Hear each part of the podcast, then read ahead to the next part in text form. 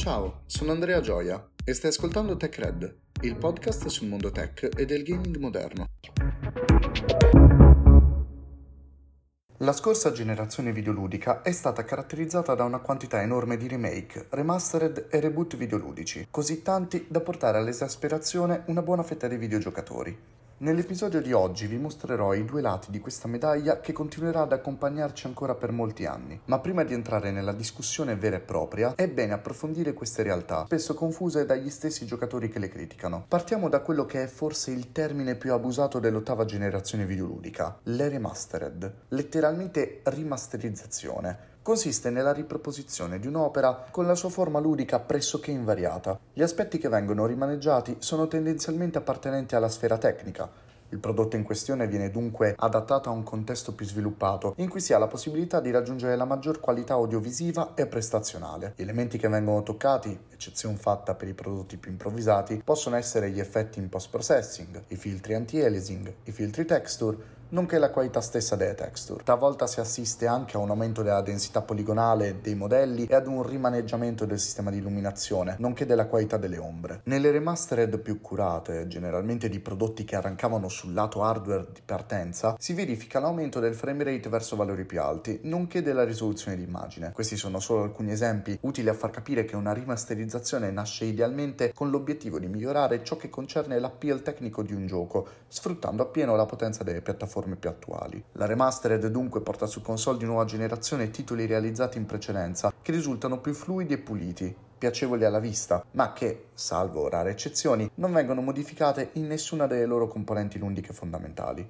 Bisogna spiegare anche che le remastered differiscono dai porting, che consistono nel portare lo stesso gioco su un'altra piattaforma senza alcuna miglioria. Ad oggi le remastered sono praticamente sostituite dagli update grafici dati dalla retrocompatibilità delle attuali console, portando le software house a non poter più vendere lo stesso gioco a prezzi esorbitanti, salvo alcune eccezioni, e sì, sto parlando della remastered di GTA 5. Per remake invece si intende un rifacimento, una nuova versione, basata in misure differenti di caso in caso sul titolo originale. Nel caso di un remake può verificarsi una ripresa degli asset originali che vengono portati alla modernità. Tuttavia può avvenire anche la ricostruzione totale di questi, effettuata da zero, seguendo pedissequamente la struttura originale del titolo. Dunque avviene una riscrittura totale del comparto tecnico di un'opera, dai modelli poligonari alle texture, dall'audio al sistema di controllo e così via.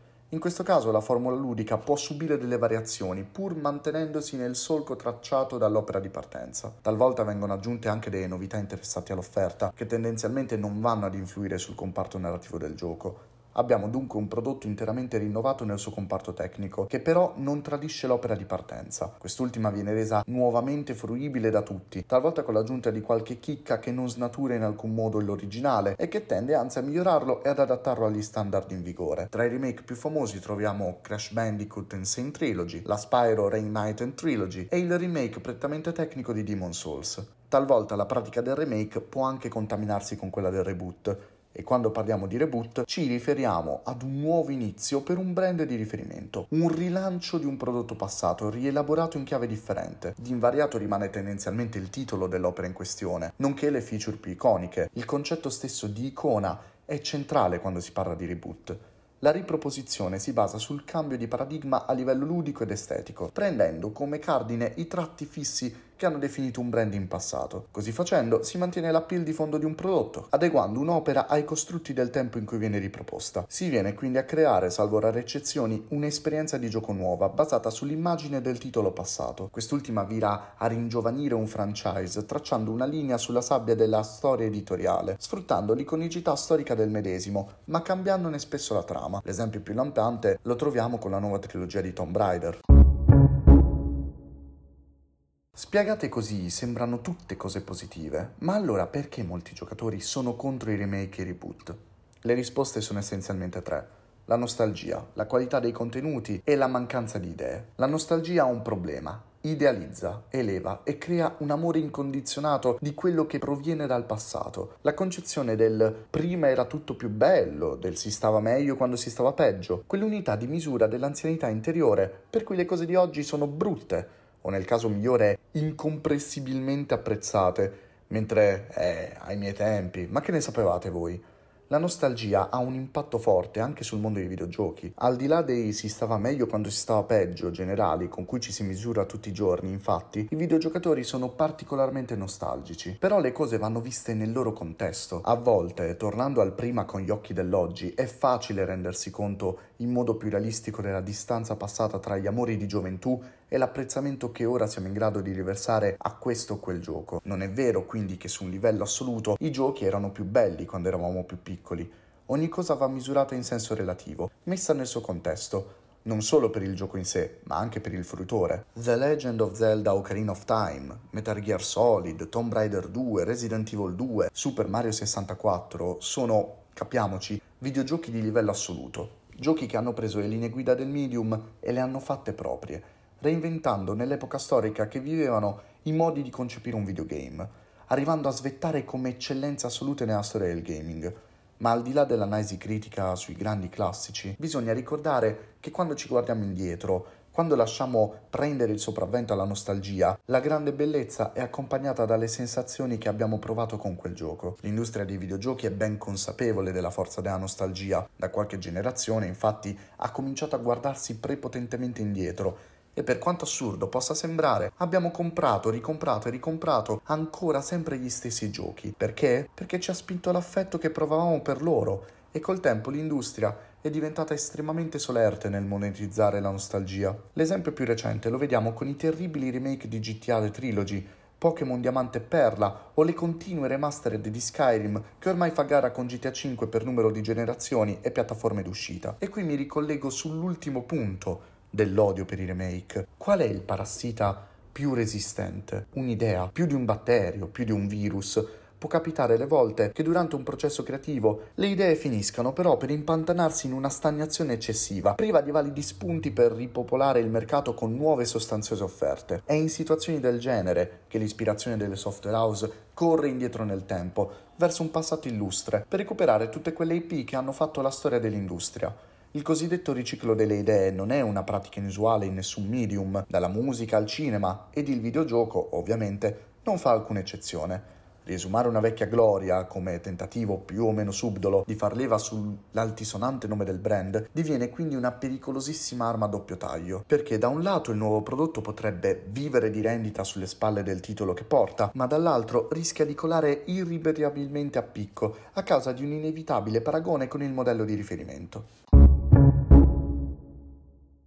Tutto quello che vi ho descritto fino ad ora è ovviamente una visione estremamente negativa di remake e reboot, che nella realtà invece sono molto interessanti, soprattutto se prendiamo la visione del medium videoludico come opera d'arte. Operazioni come quella di Shadow of the Colossus, Spyro o Crash sono necessarie se riteniamo i videogiochi una forma di cultura, prima ancora che di arte e i videogiochi affrontano il tema del restauro, tra remake, remastered e cover, in modi inaspettati se non migliori rispetto ad arte, cinema e musica. Diciamo spesso che i videogiochi sono arte, senza ombra di dubbio. Giornate passate a strepitare nei commenti sotto qualche post a difendere il nostro hobby preferito dalle accuse di istigazione alla violenza e desensibilizzazione e a prendercela con tutti quegli illetterati che ritengono i videogiochi opere di seconda classe, intrinsecamente meno nobili, anzi meno rispettabili di libri, musica, perfino di film e serie televisive. A dispetto di tutto questo, diciamo spesso che i videogiochi sono arte, ma non capiamo quanto siano fondamentali i remake remastered da questo punto di vista. Quelli che stiamo identificando sotto il termine ombrello di restauri videoludici sono necessari per lo stesso motivo dei restauri classici, permettere a tutti, a prescindere dall'anno di nascita, di poter avvicinarsi all'opera e preservarla quanto più a lungo possibile è la democratizzazione dell'arte, che non discrimina, per esempio, tutti noi che siamo nati quasi due millenni dopo Cristo e ci permette comunque di godere delle opere realizzate prima della sua nascita, perché purtroppo il tempo erode anche la cultura. Abbiamo perso, per esempio, la possibilità di ammirare il faro di Alessandria e il colosso di Rodi. Se riteniamo che i videogiochi siano arte, non possiamo in tutta coscienza accettare la possibilità che un domani qualcuno non possa giocare un Shadow of the Colossus o molti dei titoli che specialmente su console fino a poco tempo fa prive di retrocompatibilità non possiamo più recuperare se non su PC con l'emulazione. A maggior ragione quando a un gioco come Shadow of the Colossus sono state dedicate due operazioni simili e con lo stesso fine, visto che Shadow of the Colossus ha già avuto una rimasterizzazione e un remake. Motivo per cui qualunque tipo di critica fatta fino ad ora non ha alcun senso. Va ribadito che tra un remake e una remastered c'è una differenza sostanziale. Il remake, per quanto possa essere più o meno fedele all'originale e riprenderlo come modello, è da ritenersi comunque un nuovo prodotto. Viene realizzato portando al giorno d'oggi l'idea originale, permettendole di sfruttare mezzi che non aveva a disposizione dell'uscita. Sempre nel caso di Shadow of the Colossus, vuol dire che alcune delle scelte stilistiche prese da Ueda nel 2005, dettate dall'hardware di PlayStation 2, come ad esempio l'effetto nebbia che veniva utilizzato per mascherare l'orizzonte, possono essere riviste, perché adesso sotto al cofano ci sono decisamente più teraflops e perché l'intento dell'operazione è avvicinare all'originale tutti quelli che, per un motivo o per un altro, non sono caduti vittima del fascino di questo gioco anni fa. Per fare questo è necessario modernizzare e azzardare qualche ritocco più preciso, mentre invece la remastered è un vero e proprio restauro dell'opera originale nel senso più classico. Nel mondo dell'arte, architettonica, pittorica o scultoria che sia, quella del restauro è prassi sacra e inviolabile, un lavoro immenso per compiere la magia di lasciare quanto più possibile inalterati, come chiusi in una bolla che ignora il tempo, i capisaldi della nostra cultura. Il retaggio di generazioni di esseri umani, artisti, che con le loro opere hanno contribuito all'evoluzione della coscienza collettiva.